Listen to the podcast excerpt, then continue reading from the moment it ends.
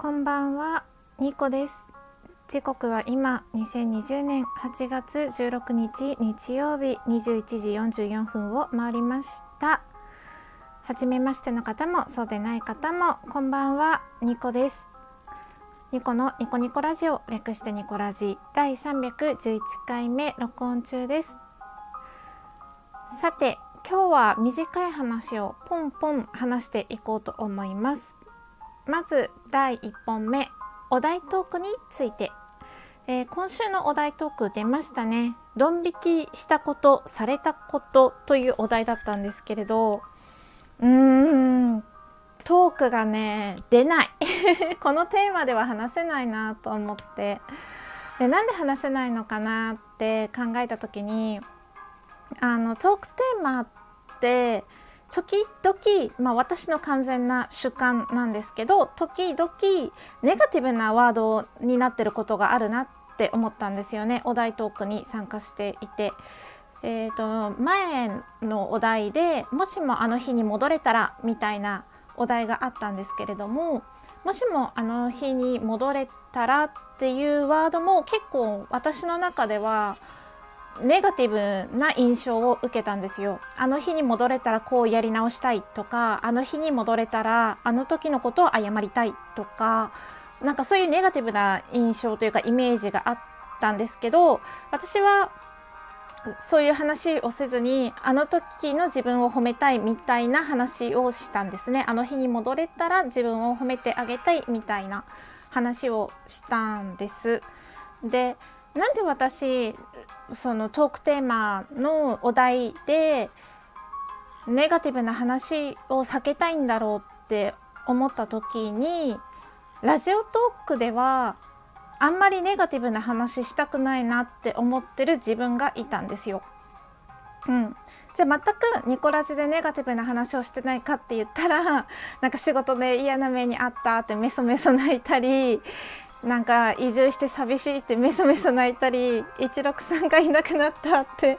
メソメソ泣いたり泣いてばっかりでめちゃくちゃネガティブなこと話してるんですけどそのお題とか他の人から与えられたトークテーマでネガティブな話をしたくないなって思ったのと自分の吐き出しとしてのトークとトークテーマからネガティブな話をするっていうのは私にとってちょっと位置づけが違うんですね。うん、でニコラジではなるべくポジティブな話をしたいって思ってる自分に気づいたんですよ。うん、で愚痴とか吐き出しトークはまあニコラジは私のブログみたいな側面も兼ね備えているので自分がどうしようもない時誰かに聞いてほしいなって思う時は話すんですけど、まあ、極力実は話さないようにしてる部分も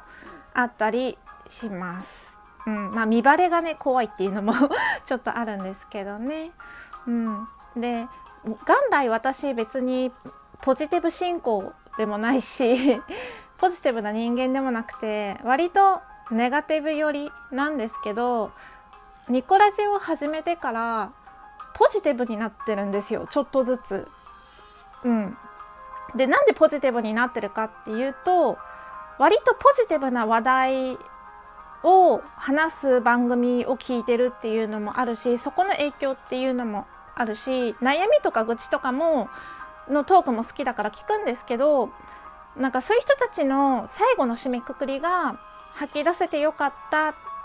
みたいな。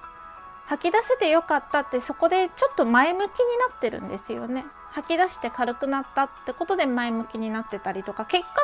前向きトークじゃんみたいな 感じでなんかそういうポジティブな要素を含むトークが口とかでも多くて自分も多分それに少しずつ影響されてるんだろうなって思います。うん、なのでなんかニコラジであんまりネガティブな話したくないなって思って今回はお題トークは避けさせていただきました。待って結構話したぞ。5分になろうとしている。はい次の2本目ですね。次の話題ですがラジオトークをやめる人ってやっぱりいるんですよね。やめていかれる方私生活が忙しいとか配信すること自体が怖くなったとか見バレとか、まあ、いろんな個人の理由で辞めていかれる方いるんですけどそういう方ってまあ挨拶をして辞めていく方と自然と更新が少なくなって番組が更新されないパターンと突然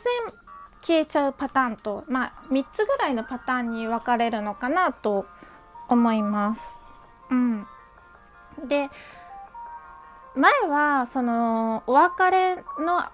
ラジオっていうか 最終回ですとかラジオトーク卒業しますっていうトークを聞くたびにすごくね動揺してああの人の番組もなくなっちゃうのかとかもう更新されないのかとか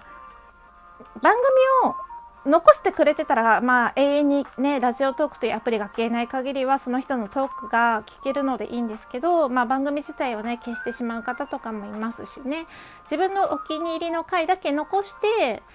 最終回を迎える方とかもいますしね。163みたいに全部消す方もいますしいろいろなんですけどすっごく動揺するんですよ私。そう。で仲良くしていたトーカーさんとかなら余計動揺するんですけどうん、でも挨拶をねしてラジオトーク卒業しますとか今までありがとうございましたとか言ってくれる方は割と戻ってきてくれるんですよラジオトークに。そう卒業してもまだまた戻ってきてくれるんですよ。だからそういう方たちが結構多くて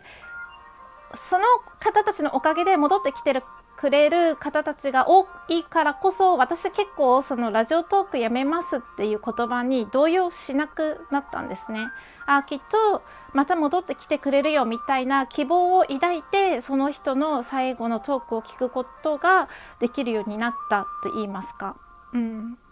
ただ一番心配なのは何も言わず消えちゃう人ですよね 何も言わずに消えちゃう自由はあると思う。その人のいろんな事情があると思うから。でもこっちの勝手な言い分としてはやっぱり寂しいなって思うんですよ。っていうか突然 BGM 流してた YouTube が真っ暗になったんですけどちょっと怖い。夏の階段的なあれなのかただのスマホの不調なのか古いスマホをね使って BGM 流してるので。うん、で話それましたけど戻すと突然いなくなる方っていうのは結構私の中では心配で何があったのかなとかも思うしどうしたんだろうとかも思うしうん。あらら YouTube の広告が入っちゃいました。すいません。何があったのかなとかも思うしね戻ってきてくれるのかなとかも思うし。でもリスナーとしてはそのリスナーの私としてはあの待ってると 突然消えた方は戻ってくるのか戻ってこないのかは予測ができない。挨拶してくれる方はだいたい戻ってきてくれるなっていう傾向が強いなって思うからきっと大丈夫って信じて待つんですけど突然いなくなった方はどうしたのか分かんないからただ心配してただ待つしかできない。でもそれも結局自己満足というか私が勝手に心配して勝手に待ってるだけと言いますかその気持ちがその方の負担にならないといいなって思います。今私のラジオをもし聞いてくれてたら待ってますと。待ってるよって伝えたいですね。私はその方のトークが好きだったので。はい。というわけで、えー、と3本目ですね。3本目ですがえっ、ー、と偉いってよく言うようになったんですよ自分に対して。そういうトークを前取ったんですね。自分を褒めるハードルを下げようみたいなトークですね。最近はそれが進化してですね。まあ偉いもよく使うんですよ。朝起きて偉いな私とか。暑いのに仕事行く準備して最最高じゃん私とか。言うようになったんですけどそれそうさっき今言っちゃった。最高っていう言葉をよく使うようになりました。うん。偉いの次は最高って言葉を押したいです。はい。なんかゲームがクリアできたら最高って言ったり夏の暑い日に帰ってきてクーラーつけシャワー浴びるんですよ。先にシャワー浴びるんですけどその前にクーラーをつけて部屋を冷やしとくんですね。そしたらシャワー浴びてる間に部屋が冷えるからで暑いなんか仕事しまあオフィスは涼しいんですけどね。オフィスで仕事して暑い帰り道を帰って汗だく自転車で汗だくになって 重たいね食料の入った自分の買い物袋とか持って家に着いたら暑いんですよ家の中も。なぜならめちゃくちゃ日当たりがいいから空気が温まっちゃってて、うん、で暑いと思ってクーラー部屋のクーラーをつけて自分速攻でバスルームに行ってシャワー浴びてヒヤッとした部屋に入った時最高って言うんですよ。他にも美味しいもの食べた時最高って言ったり電車がすぐ来た時タイミングよく電車が来た時最高って言ったりハーゲンダッツのアイス食べて最高って言ったりよく最高って言葉を言うようになりましたね。なかなか気分がいい言葉です。皆さんもこの夏もうちょっとですけどね夏も最高って言葉を押してみませんか？というわけでこの辺で終わりにしようと思います。久しぶりのニコラジでした。1週間ぶりの配信でしたが最後までお付き合いいただいてありがとうございます。明日も皆様にとって良い一日でありますように。おやすみなさい。ニコでした。